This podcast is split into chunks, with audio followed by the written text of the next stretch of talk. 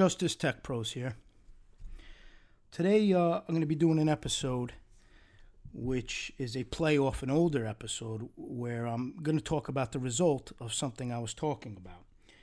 And to get into details, in the past, I did an episode about informants and how, when they're uh, testifying in court, the prosecution will continue to um, tell the jury that even though they're testifying, that doesn't necessarily mean they're going to get a good deal.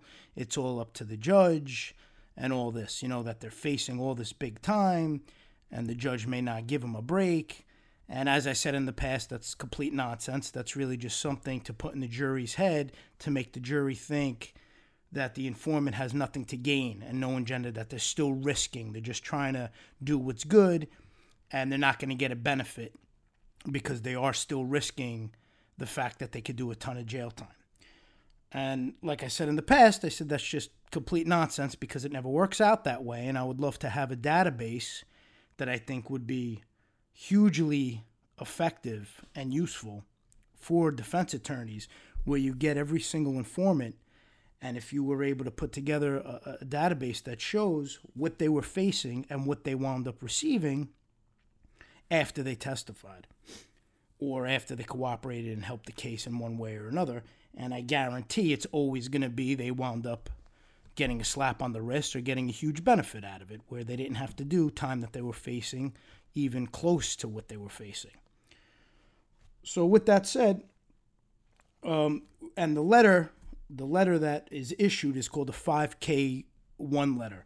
Uh, that's a letter that the government gives to the judge who is on the case of the uh, informants, you know, if the informants are facing their own criminal charges, the prosecution issues a 5K1 letter, which basically is like a review. You know, it tells the judge everything positive that the informant did to help them with other cases. So now, let's flash, you know, flash forward a bit.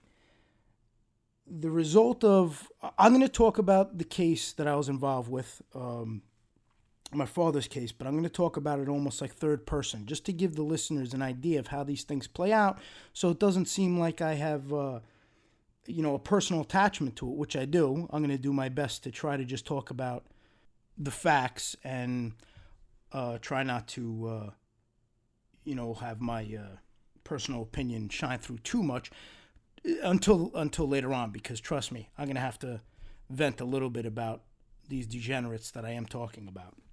But I just want you to understand how it works and how it plays out in reality, not based on what the government tries to tell you and what the government tries to tell the jurors, and where they try to make it like these informants are at such a risk of doing the rest of their life in prison and they're just cooperating out of the goodness of their heart and they want to you know turn a new leaf. That's just not the case. It's not a reality and people need to understand that.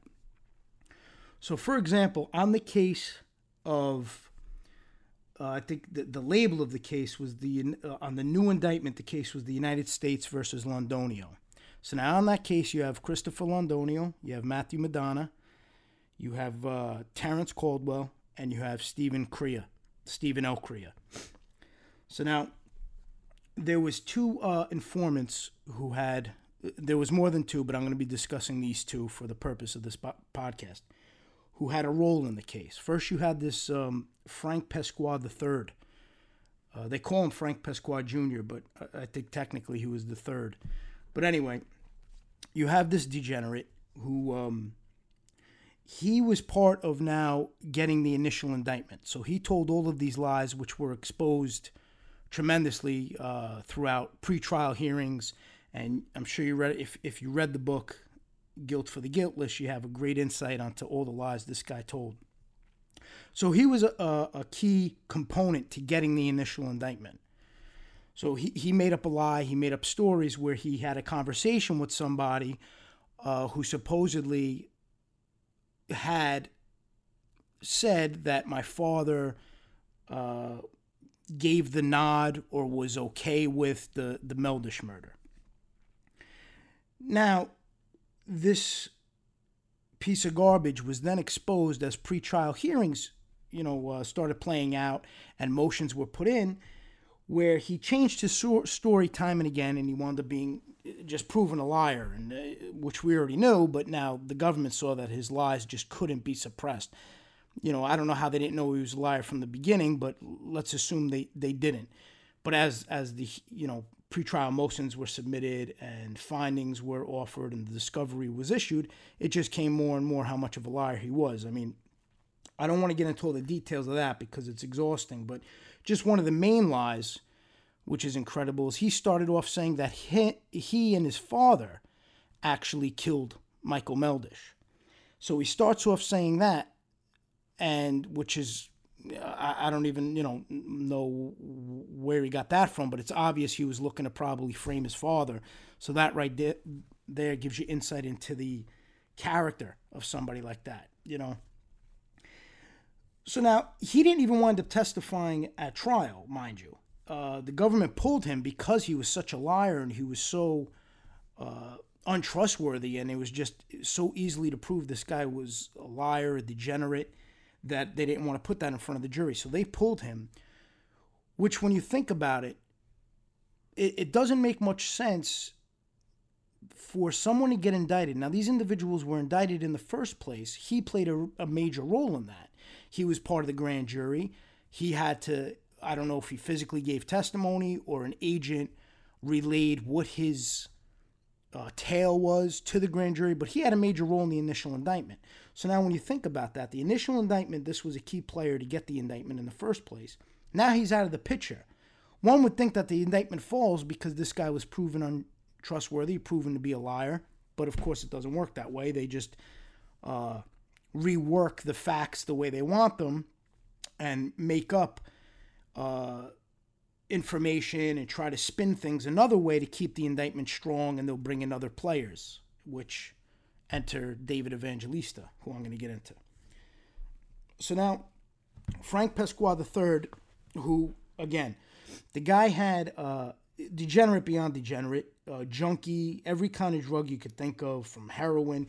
He got arrested in Mississippi on heroin, uh, all kinds of low life stuff. He told them in, in Mississippi that he has all this information on an organized crime case. So now, of course, you know, they swoop in they scoop them up and they bring them to Westchester, to Putnam County, and they put them in, the, in that uh, facility which houses uh, informants, from what I'm uh, told. So they put him in there. Now, what? Now think about this. While he's in there, okay, and he's feeding them all this BS and all this nonsense and all these lies, he winds up getting indicted again where he was dealing drugs in the facility. Okay, now on his indictment, he got indicted on March 2016, and they have him, as you know, Frank Pasqua Jr. Again, I think he's really a third, but we'll just call him Jr. AKA Anthony Bianco. So I guess he had this also known as Anthony Bianco. So uh, whatever that nonsense is about. And it says on the indictment, uh, he intentionally and knowingly provided to an inmate of a prison a prohibited object and possessed and prohibited objects, specifically a narcotic drug, and attempted to do so while incarcerated at Putnam County Jail in Carmel. So now this guy was working with the feds and he commits another crime. He's dealing drugs in jail. Okay, he commits another crime. So he gets hit with that crime. Now, of course, he's not worried about it because he knows he's just telling all these lies and he knows it's going to go away. And what winds up happening, you flash forward to recently, I think this happened, I don't know, last week or the week before. He winds up getting time served. No, it, it actually happened sooner than that because he's been out a few months. What do you think happens? You know, they tell, as I said, the prosecution tells everybody that, oh, he could face 30 years, 40 years. He was facing big time. What do you think winds up happening?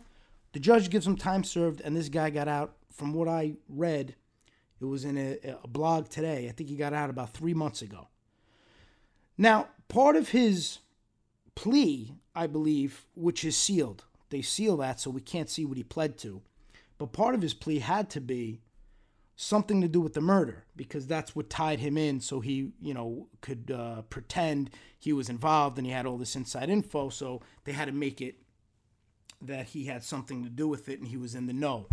So part of the plea, which unfortunately is sealed, so we can't see exactly what it was, had to do with murder. He got time served. He's out.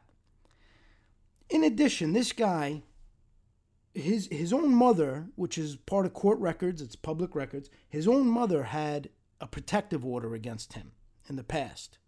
He was such a junky lowlife that his own mother, okay, had to have a protective order. Just think about the character of that, that you, your own mother's frightened for her well being in your presence. What kind of degenerate lowlife are you that that's the case? That sums it all up for me. I mean, from where I come from, you know, you could always judge a man on how he treats his mom, okay? And, and, and just that alone told me all I needed to know about this piece of garbage. His own mother had a protective order. Then I believe his wife had one, his girl had one. Lowest of the low. I mean, now what's even more amusing is I was reading in this blog, this clown is now going to be on a podcast, an upcoming podcast with another group of rats where they all do, you know, a, a podcast. And so all the informants are getting together and they're doing podcasts now. That's the big thing, you know. So you're going to have this guy, you mark my words, he's going to go on there. Who knows when it's going to hit, but he's going to go on there, and all you're going to hear these tough guy, crazy animal stories, how crazy they are, how tough they are, and they're going to be bragging. So he now you have this guy out in the street. He got a slap on the wrist, and why? You want to break it down? Why? Because his lies fit the narrative the government wanted to tell where it related to a target. So because he picked a high profile target which was the case he was involved in. Stephen Crea, uh, Matthew Madonna, Christopher Londonio, Terrence Caldwell, because he picked high profile, you know, organized crime, the whole the whole headline grabbing defendants that they want to have, because he picked that, he was able to get the sweet deal where he gets a slap on the wrist. He's out now. Now he's doing, I don't know what else to call it, but I guess you'd call it promotion, right? He's on podcasts, he's promoting. So now he's doing podcasts. And like getting back to what I said, you mark my words, when that airs, you're going to hear all the tough guy stories. You're going to hear how crazy they are. Now, obviously, they're going to leave out the part where they're all chemically induced. They're they're shooting up, they're snorting, they're smoking, they're doing whatever to act in their mind what they think is crazy. I call it degenerate what they do. They call it crazy, you know. But they want to act like they're tough. They're, this is the bottom line. You're degenerate. You're a low life. You're not tough. You could talk tough now because you have the government on your side. You have an army on your side. Anybody can talk tough when they have the army on their side. So they're going to talk tough. They're going to go on there. He's going to tell all his crazy stories, how he was crazy and he was a degenerate. But you know they won't they won't say it's degenerate. They're going to make it like how tough and insane he was and how they're the toughest ones out there. It's a joke. Okay, it's an absolute joke that this is even allowed. Where these informants are allowed to now get together and do promotions and charge for podcasts and make money.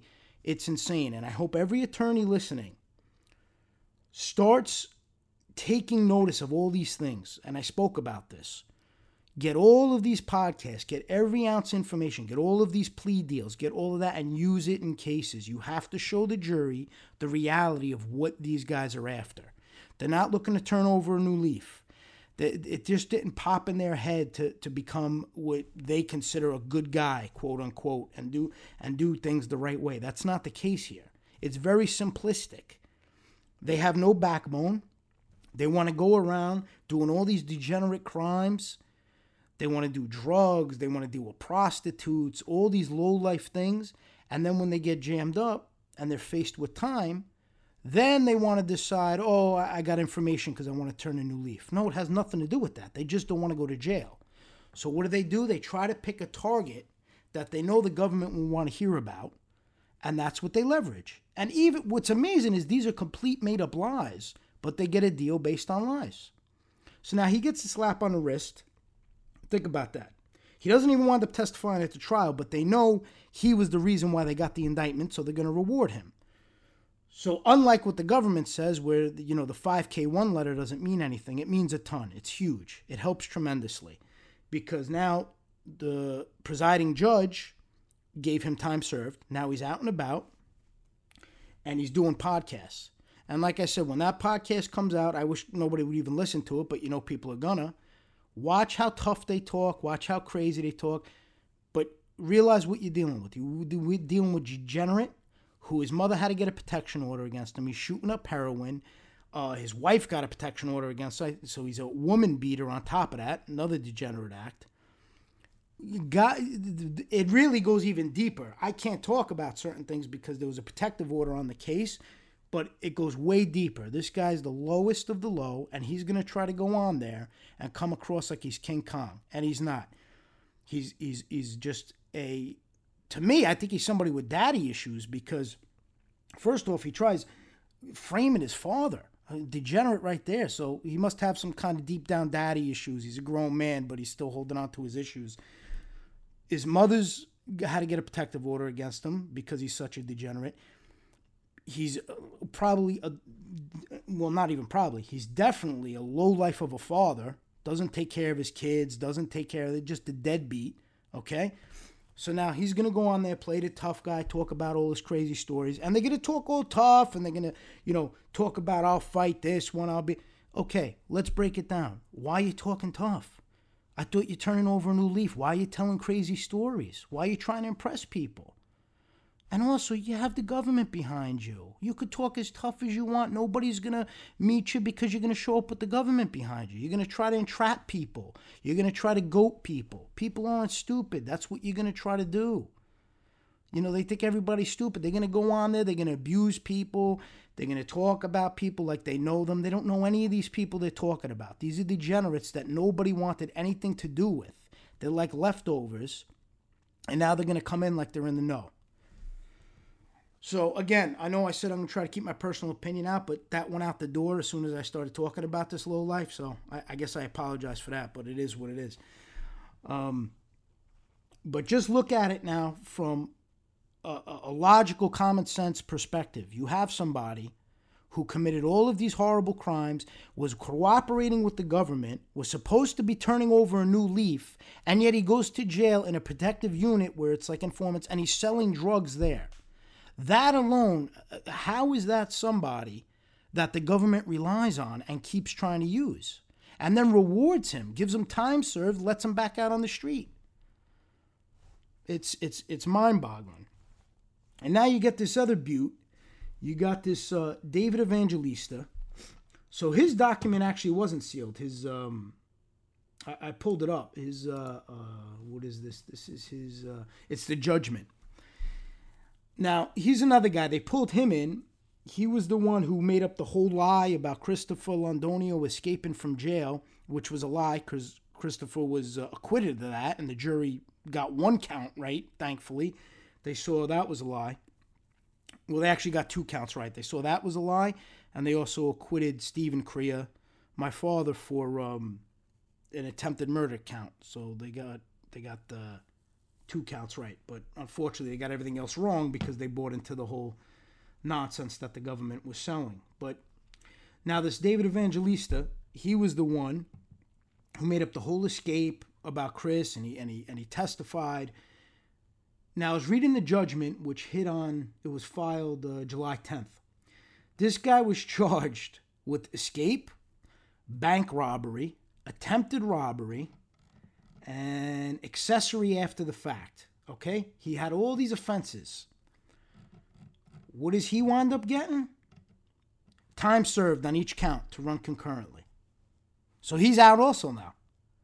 Again, both of these guys, even though they gave the spiel in court that the 5K1 letter doesn't mean anything, that it's uh, you know just a letter the government gives, and the judge could do whatever they want, the judge could hit them with a ton of time. Ladies and gentlemen, that's not how it works. That's not the facts. When you're sitting on a jury and you hear the government say that, if nothing else from all my podcasts, remember what I'm telling you now. Just realize that the informant in front of you has an agenda. Now, I'm not saying, I always say this, I'm not saying it's irrelevant what my personal beliefs on informants are. That's irrelevant. Forget about that. But all you do want is somebody to tell the truth any any law-abiding citizen will want somebody in front of them to just tell the truth. So if they decided to become an informant, they should at least tell the truth. They at least owe the jury that, and they at least owe the justice system that. If you're dealing with an out and out liar, which is proven to be a liar, and and somebody's character. I know they always try to say, well, the character has nothing to do with the ability to tell the truth. That's not true. I, I don't agree with that. If you have a degenerate whose own mother is frightened for her well-being in his presence, that's a, you mean to tell me they're not capable of lying? That's absurd. That all has to do with character. Those are all character traits. So I think that logic is is flawed and I think it's just an excuse and I think it's something that the government tries to use to overcome when they know they're dealing with somebody who's lying and they know they're dealing with somebody who has horrible character, no moral compass and will do anything to save themselves. And as I said, I'm not I, I, I try to keep my personal opinion where it relates to how I feel on informants. That's irrelevant, even if I don't like informants, even if I don't agree with it. As the listener, don't even count that as anything. Disregard that. That's just my personal opinion. That should have no impact. All I want you to do is go by somebody who is an informant, their ability to tell the truth. They should at least be truthful. If they're going to tell the truth, at least if you're sitting on the jury, you know the person in front of you is telling the truth, and then you make your decision that way. But if you have somebody lying, they're not informants. They're just liars. An informant is supposed to be informing others uh, about what took place. If they're just lying, they're just storytellers and they're liars. And they're getting rewarded for lying. So now, the only message these type of things send, when you see time served, time served, the only message it sends is this. If somebody wants to be a criminal, they want to do all criminal acts, then they know in back of their head if they wind up getting jammed up one day, all they need to do is select a high profile target. Anybody that they know the government would want to get. Anybody with a target on their back, anybody with a label, and all they have to do is make up a lie about that person. Nothing needs to corroborate it, nothing needs to back it up. They just have to make up a lie about that person and they get a jet, get out of jail free card. How does that make any sense? Now, this is what took place, so they can't even argue, well, they may get big time, they're facing big time. I mean, this Evangelista, bank robbery, escape, that had to be at least 40 years he had to be facing. Federal bank robbery and escape, at least 40 years. And you get hit with time served, a slap on the wrist, which time served, I don't even know how long he was in, maybe a year, I don't even know. But he's out now. And the other thing, which is amazing to me, if somebody had a protective order on that piece of garbage Pasqua. Shouldn't they have notified the people who had the protective order that he was getting out? I mean, isn't that part of the law? And even like uh, with, with Michael Meldish, if he if he pled guilty to having something to do with the murder, certain the family of Michael Meldish have been notified that this individual is getting out. I think that's how it works, right? The victims are supposed to get notified. But of course, all of that goes out the window. And you know, ladies and gentlemen, that's all you need to understand here. Again, I vent, I'm going to give my opinion. If I'm pissed off, you're going to know I'm pissed off because these things, the public doesn't realize it. But you could weed through all of that and you could chalk a lot of that up to, well, he's taking it personal. And yeah, some things I do take very personally, obviously, for obvious reasons. Uh, even on a professional level, I take it personally. When I work on cases where I have no ties to a defendant, I take it very, very personally. If I see this person getting uh, roasted and getting the screws put to him and, and really not getting a fair trial and just getting abused. I, I take that personally. Just as a citizen, I take that personally because if they could do it to that person, they could do it to anybody. I mean, look at my last podcast. I had somebody, I never met this individual before. They were from Texas, and they were just talking about how they selected a target in Texas and they wound up putting this kid away in jail. And and this the guy Jason uh, Jake I'm sorry who I had on he had no connection at all to Greg. He got involved because he just looked at it like any individual should look at that situation. What if this was my brother? What if this was my son? What if this was my father how could this be done? How could this go on in the United States of America? And that's the problem. And that's what people need to realize. And that's what, where people need to wake up a bit and realize what's taking place. They're rewarding horrible, degenerate behavior.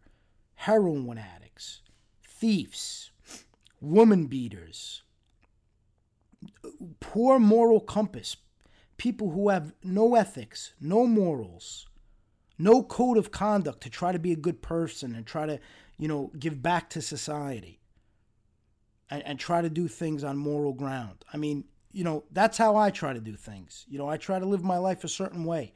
I try to be respectful, take care of your family, you honor your, your mother and father, you try to do things properly. That's just, you know, being a, a human being. They don't have any of that. All that goes out the window. You have your this degenerate had his own mother get a protective order against him because he's degenerate, not taking care of his kids. He's a deadbeat father. He's a junkie. He's dealing with prostitutes. This uh, now he's going on podcasts and he's going to talk like he's Godzilla and King Kong. They're nobodies. The truth is, they're nobodies in any realm. They're no. They're just junkies, degenerates, pill popping, uh, you know, needle shooting, nose snorting, I don't even want to call them animals because animals have more uh, of a moral compass than they do. They're just garbage pails. And now they're going to go and talk about and try to make it like, you know, they were they were rock stars. And they're not. They're degenerates at their core. They're not men. And they're going to talk tough. They have the government backing them up. And it's frustrating that the general public eats this stuff up and they buy into it. You know, and they allow them to get away with it because uh, oh, they testified against somebody in a high profile case, so they should be rewarded. Are you kidding me? At the very least, they should tell the truth. They're going to lie about somebody and then get rewarded for lying. They're going to end people's lives for lying. And when you think about how dangerous is that? Say somebody don't like you for some reason.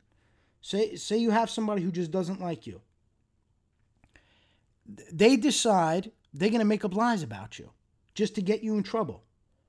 Imagine you, you could wind up going to jail over somebody lying about you. How dangerous is that with no corroboration, no evidence? And it boils down to because if you're a big target. Because normally, if you're nobody, and, you know, if you have, and they're out there, I know they're out there. If you have prosecutors who, who are just trying to go by the law and just trying to enforce the law the right way, and you have law enforcement who are just doing their job, listen, there's good and bad in everything. And I'm not talking about those uh, women and, and, and men who, who just go by the law and try to do things in the name of justice. I'm not talking about them. They're doing things the right way. That's how it works. That's how the justice system works.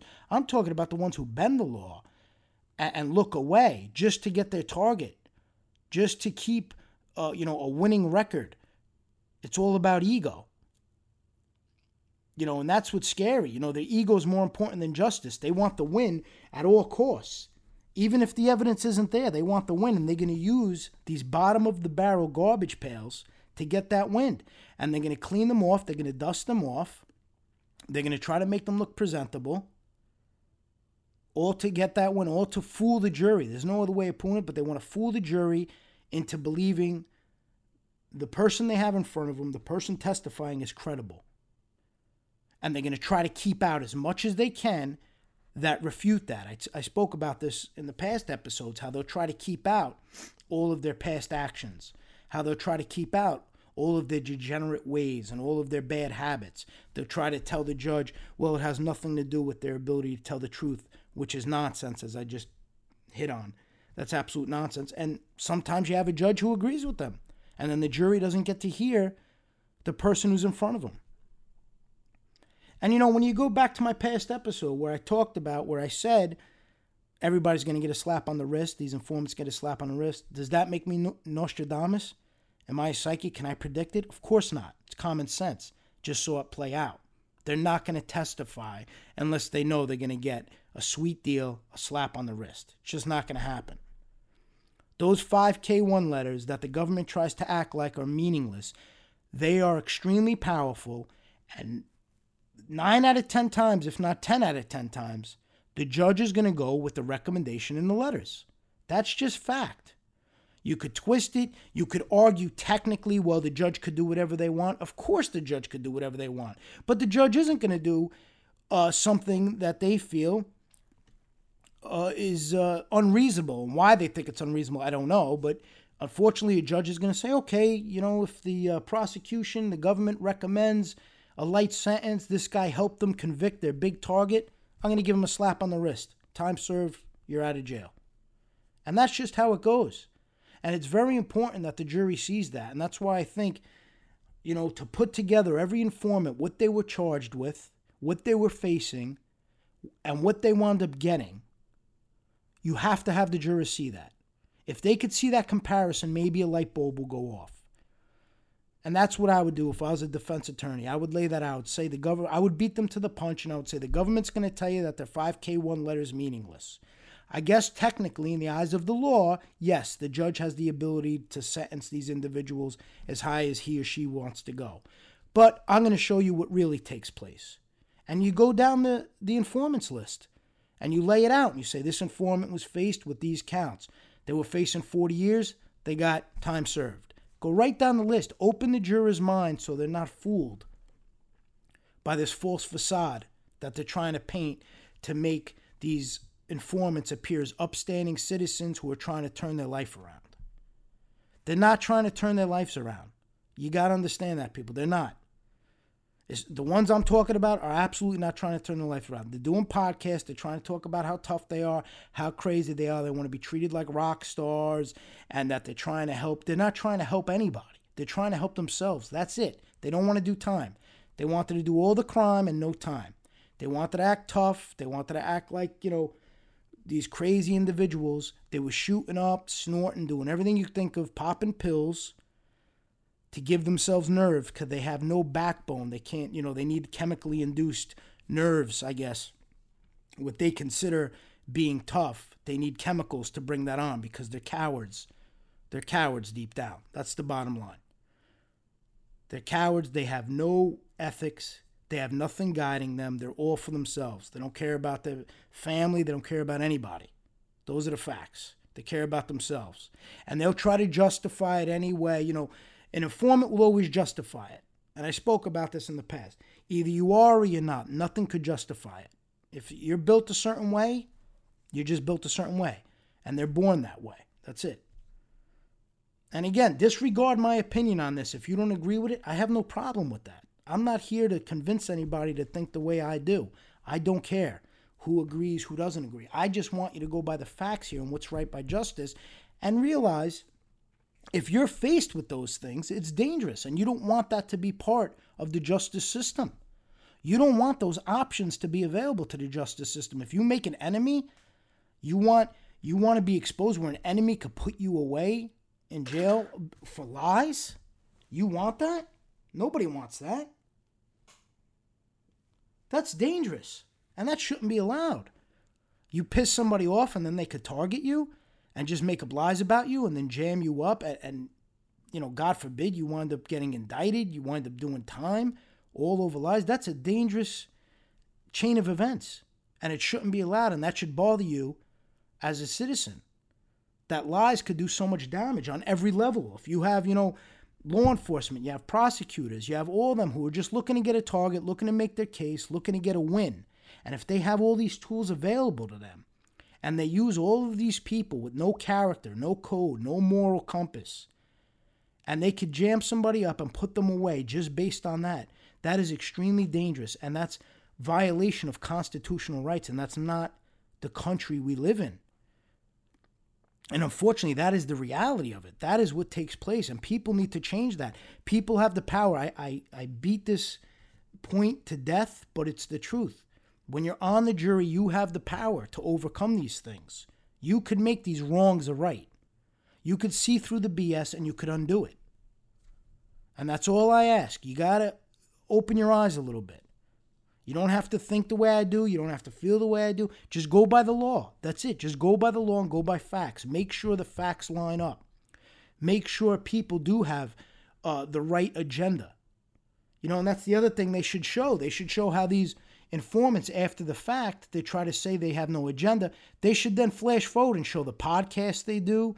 I saw they were sh- selling uh, uh, t shirts, marketing. They're making money. It's all about making money and saving themselves. They need to show all that. They need to show who writes books. They need to show the chain of events, show the jury the agenda that these informants have. That's really the bottom line. You need to expose them to that. You can't make it like these are, you know, good people looking to turn a new leaf and change their ways. That's not the case. It's very simplistic. They got jammed up for degenerate actions that they were doing they didn't want to do the time, so their only out was to pick somebody that they knew the government would want, some kind of target, and make up lies about that person. That's how they got the get out of jail free card. That's it. That's it in a nutshell.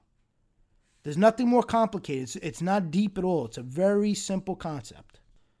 Well, I, I think that's it for today. I think I vented enough about this uh, current state of affairs.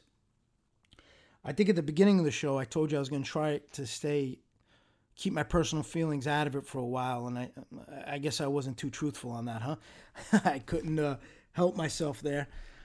But uh, again, you know, when you see these things happen, it's very hard not to get personal and not to really express how you feel. So I hope at the very least you understand the point I'm making and you realize my feelings are irrelevant and uh, you just understand what I'm trying to expose and what I'm trying, the points I'm trying to get across, and how it does affect every individual living in this country if these things are allowed to take place.